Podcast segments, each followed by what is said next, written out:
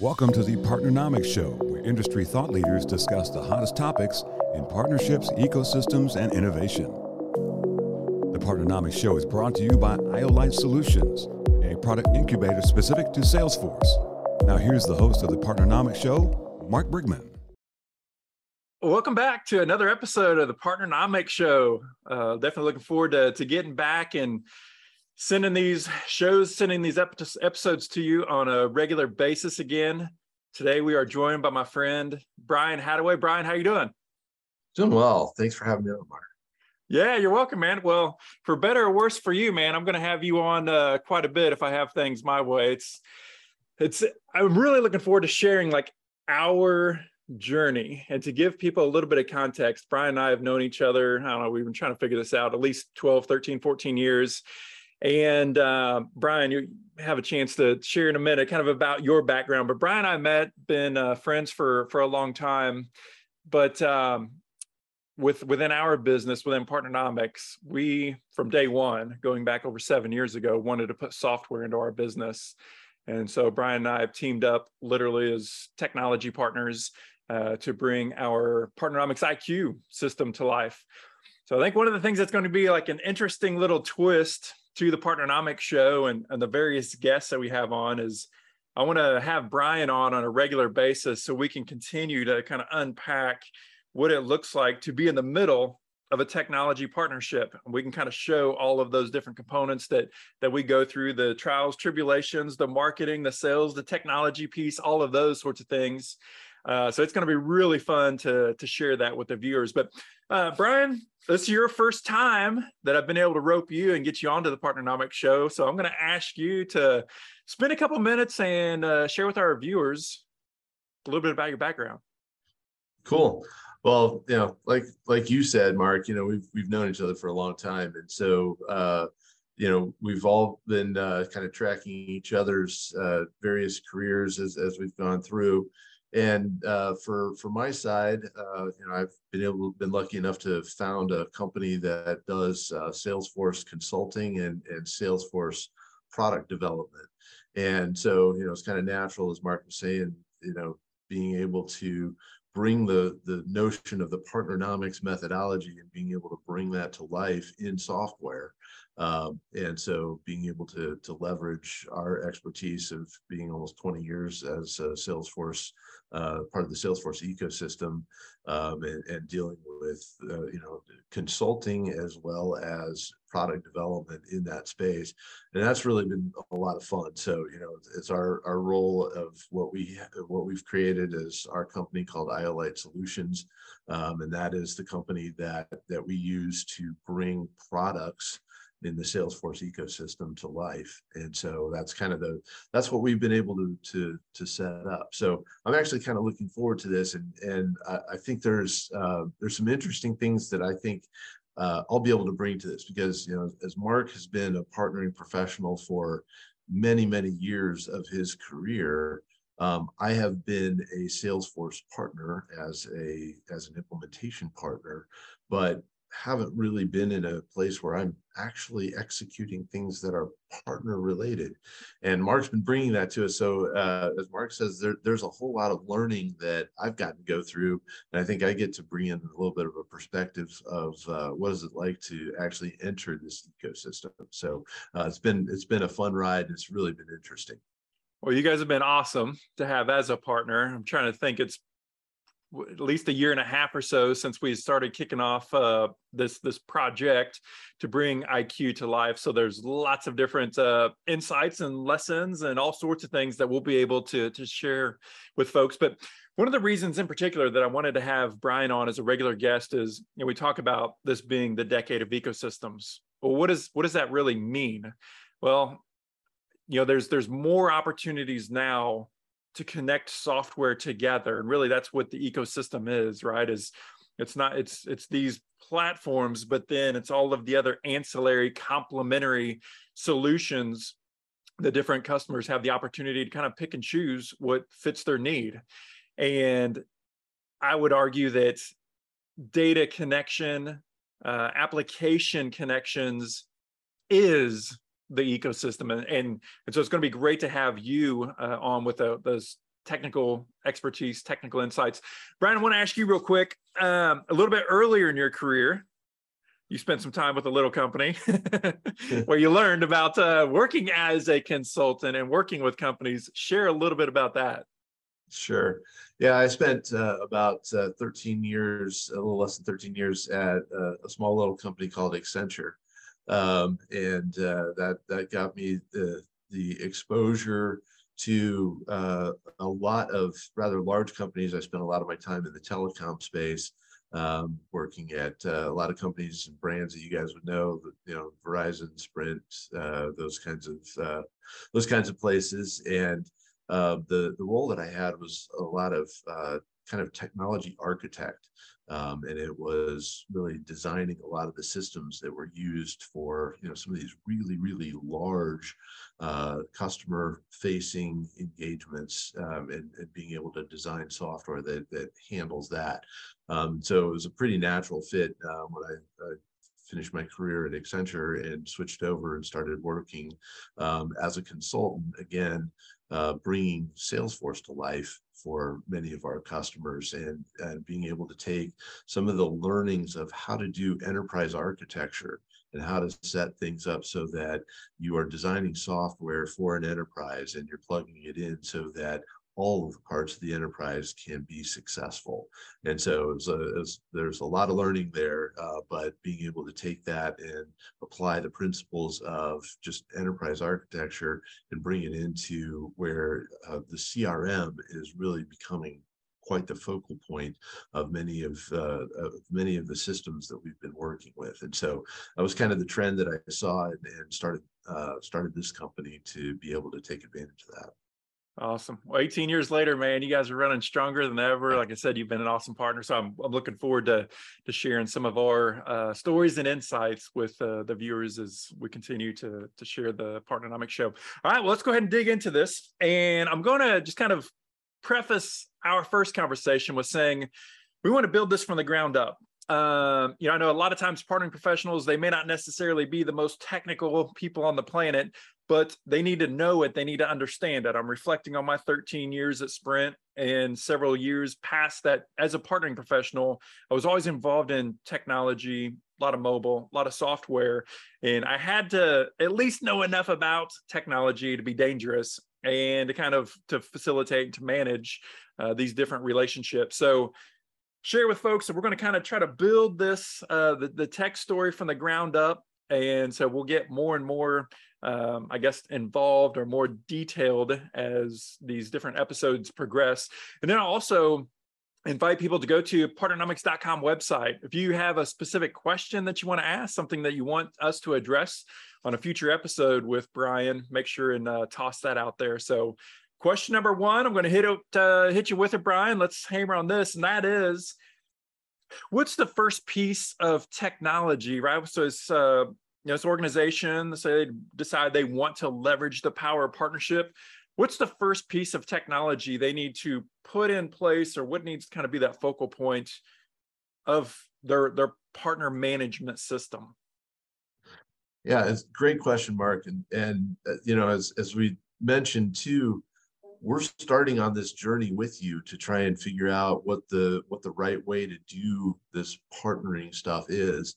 And uh, you know, the the thing that we've learned over our many years as being a, a, consultant in the CRM space is, you know, that's where the the first point of contact occurs is in the CRM, and you know that's where that's where the battles are fought, if you will, um, as the as your sales professionals are trying to close deals move things through pipelines and the piece of technology that's used for that is the crm and you know, so the as you look at what what happens in a partnering ecosystem is you're looking for partners to bring you more deals but you need to be able to use the same tool that you're using to close your deals today.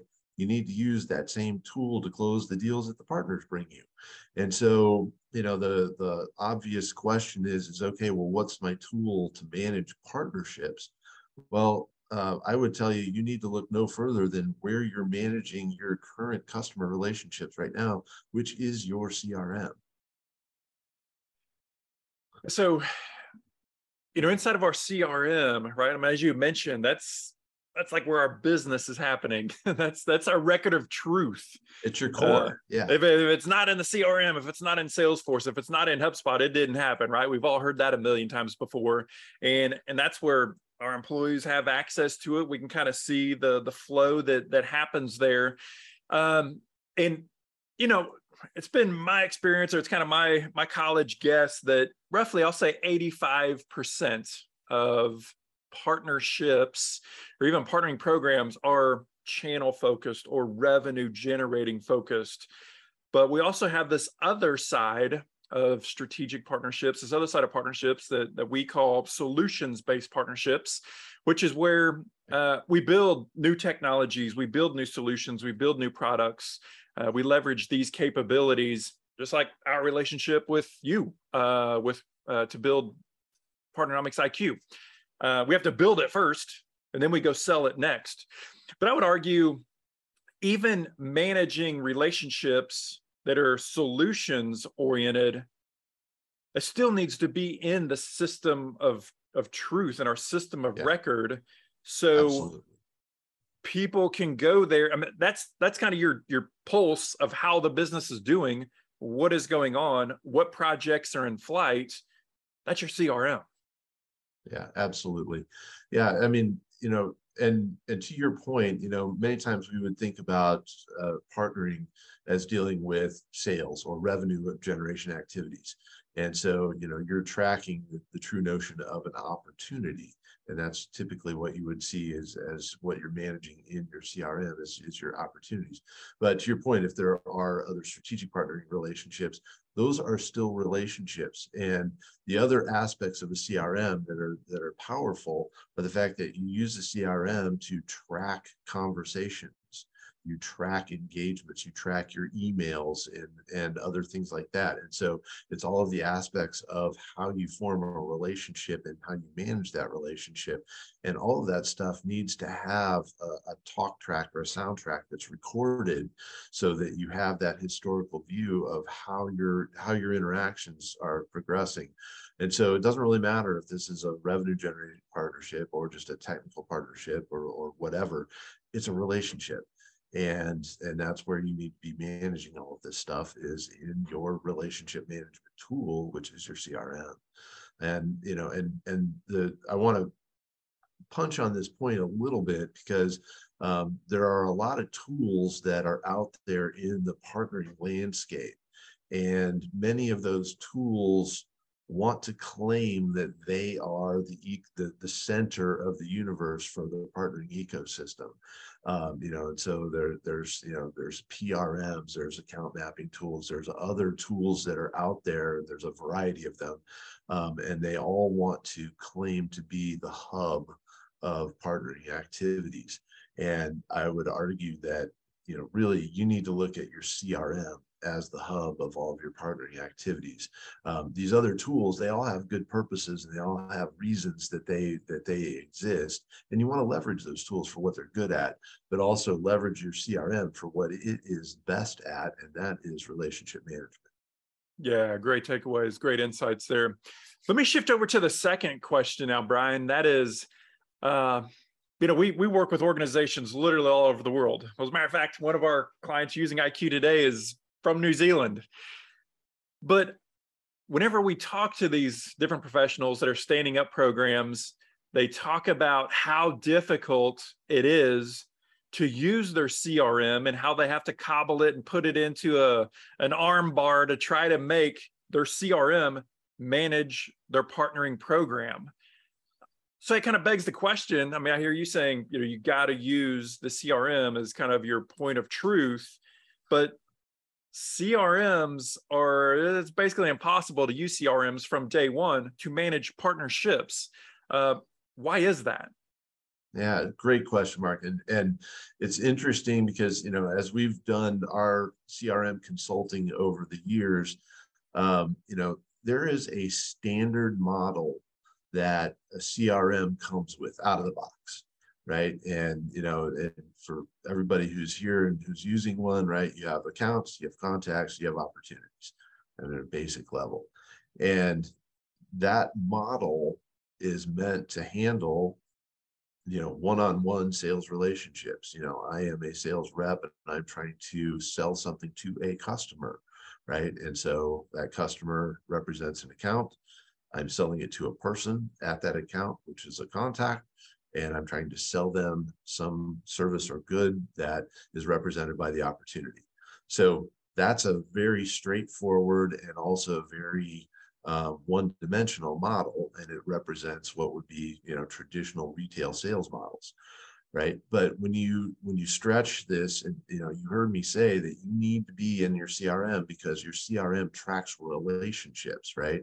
And partnering is all about relationships. So you want to use the strength of the CRM, but typically a CRM is using that simple, basic model to do sales. And a partner model needs a little bit more stuff in it in order to be able to manage things correctly. And so that's why you see these other tools out there. They want to be the center of the universe for partnering because they've been designed for for a partnering, but they're not designed for relationship management. And so I would argue that relationship management is really the key and you just need to make some tweaks to your CRM to be able to make it handle partnering. And there are things you need to change. So, Brian, let's double click on that a little bit. You talked about the difference between a partner and a partnership. And so, why why is that critical? Why is that important? So, I'm already thinking about uh, times inside of IQ whenever we were building out our data models. You can have a partner where that is party to multiple partnerships or multiple partnering programs that you have. So, for example, maybe they're a tech integration partner, they're a referral partner, and they could be a co sale partner, for example. Um, but that's really where we start to run into this problem between the one to one or the kind of one to many. Exactly. And that's exactly the issue that we see in partnering. And and when you're using a CRM, there there's reasons that you need to be able to distinguish those relationships and um, and and you know we, talked a little bit you mentioned the notion of data modeling um, and that's something that is as a consultant it's something that we pay attention to all the time because we want to make sure that whenever we are designing a system it needs to reflect the realities of the relationships that are around us. And as I was mentioning just a second ago, um, you know, a standard sales model is a one-to-one model, right? I have one customer that I'm telling, trying to close one deal with, right? But in a partnering model, I am engaging with a partner who is engaging with a customer and I would have potentially many of those customers that are coming in. And so you, you need to change your thinking and the, the structure of the way you manage the data. Instead of it being a one-to-one model, it's a one-to-one-to-many model. And that requires you to think differently and it requires you to set up your CRM a little bit differently to be able to handle that because a standard CRM doesn't handle that one to one to many. It just handles a one to many and so that's the that's the the difference in how you need to set it up and there are some tweaks that you need to put into it so for the last question here brian let's talk about uh man no shortage of software companies out there right i mean the numbers are just staggering where we're going to be at I don't want to say like a million SaaS companies by the end of 27 or something like that. It's just growing at this phenomenal rate. You know, we used to say, um, you know, every company is a technology company couple years ago, I started thinking and saying every company is a software company. And we're seeing that trend where in a lot of different organizations, even if it's just a mobile app to, to kind of nurture these customers and to take care of them, companies are becoming a software company as well. Uh, but as we have these different SaaS solutions that are out there, and we also talked about this being the decade of ecosystem, it's about connecting. How how do these entrepreneurs, how do these business owners, how do these tech tech guys and gals, how do they connect? What's the answer to connect software solutions to each other? And and Mark, you you've hit it, and we've always talked about the fact that um, you know data is the currency of power, right? You you need to have the right kind of data in the right way, and you need to be able to pull that together so that you can connect everything. And you know, we talk about having different tools that have different purposes, right? We have PRMs that that manage partner relationships. We have account mapping tools that manage other account uh, relationships that we can see. And those are uh, just to name a few of them, of those key elements. But in order to be able to, to have that data useful, you have to be able to get it. And, you know, so instead of creating silos of data, you need to be able to get that data and pull it into the place that's going to be the most useful to you. And it is the most useful to you in your CRM. And so in order to be able to do that, it's it's important that you have two critical factors when you want to be able to talk about bringing on additional tools into your ecosystem that you're going to use to manage your partnership. Number one is the data model.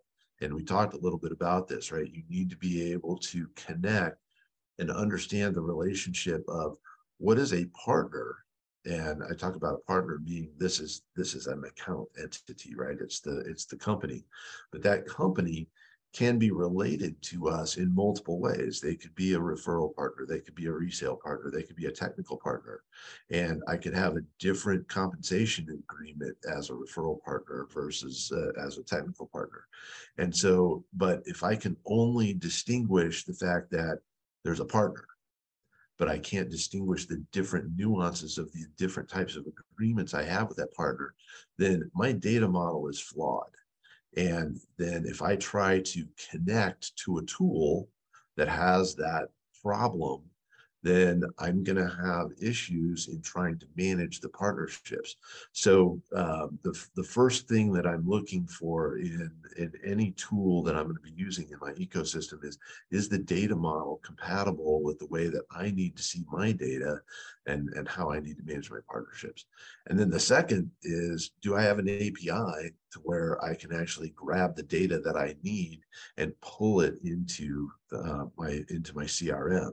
Because again, that's where I need to operate with this data is in my CRM. Man, I love uh, you know, what I was hearing you say is like the least common denominator. You know, who who knows how you'll be using the data, how your customers might be wanting to use the data. But as I think about like partnership management and and how partnerships can evolve, as you mentioned, and there's these larger organizations, you might have th- they might be a, a party to three or four or five different partnering initiatives that you have. Don't you want to be able to report and manage uh, and being able to segment each of those different programs that you have and how that partner is is is doing maybe on a, an affiliate perspective they're doing great and sending great opportunities for you but maybe on the technology side or maybe on a co-sell side in those programs they're not performing so well uh, so being able to kind of break uh, this data down to these least common denominators it would just illuminate it gives you so much more power and so much more insight I mean, data is, you know, the currency of, of power, of being able to see that. But you have to have the data model correct in order to be able to get those insights. Otherwise, it's aggregated data. Exactly. Yeah. If you you need those two aspects of it, right? The data model has to be correct because you need to be able to report the the many to one relationships. And then you need to be able to get that data and you need to be able to get it in the way that you need it. So, you know, sometimes we talk about, you know, if an API is available, is it something that I can get the API real time or does it need to be in a batch model? Um, you know, and, and how quickly can I get it? How how available is it? Is the API one directional or two directional? Can I interact both ways? You know, can I send data to, I'll use an example of a PR. Can I send data to a PRM so that I can put a lead out there for a partner? And then can that partner update the information and I can absorb that information back into my CRM? So I'm now effectively communicating two ways with that partner using that tool? And can I do it with the right level and the right granularity of the detail of data that we need? Um, typically, the two things, uh, I'll, I'll mention this, the two things that are typically flawed in this in the traditional crm model and, and you've hit one of those is the notion of partner to partnership um, because that allows you to segment the relationships you have with a partner into multiple different segments if you have those. And then the other thing that that typically we need to worry about is attribution. Um, if I have a lead or an opportunity that I'm representing in my CRM, I need to be able to know that that was referred to me by partner A, but I'm using partner B as the technical resource to provide the service. And so, in order to be able to have the attributions, you know, uh, of multiple attributions, those are things that are typically not in a, a normal CRM data model, and you need to make some accommodations to put those in there. As we think about our our partnering program and a, just the way that we're structured, we leverage partners because they bring in unique assets and unique capabilities, but they still need to be managed. And if we see how these partners are being utilized, leveraged, the value that they're providing to us, again, that just gives us the full picture. And attribution is, you know, definitely a key piece of that, um, key piece of that equation.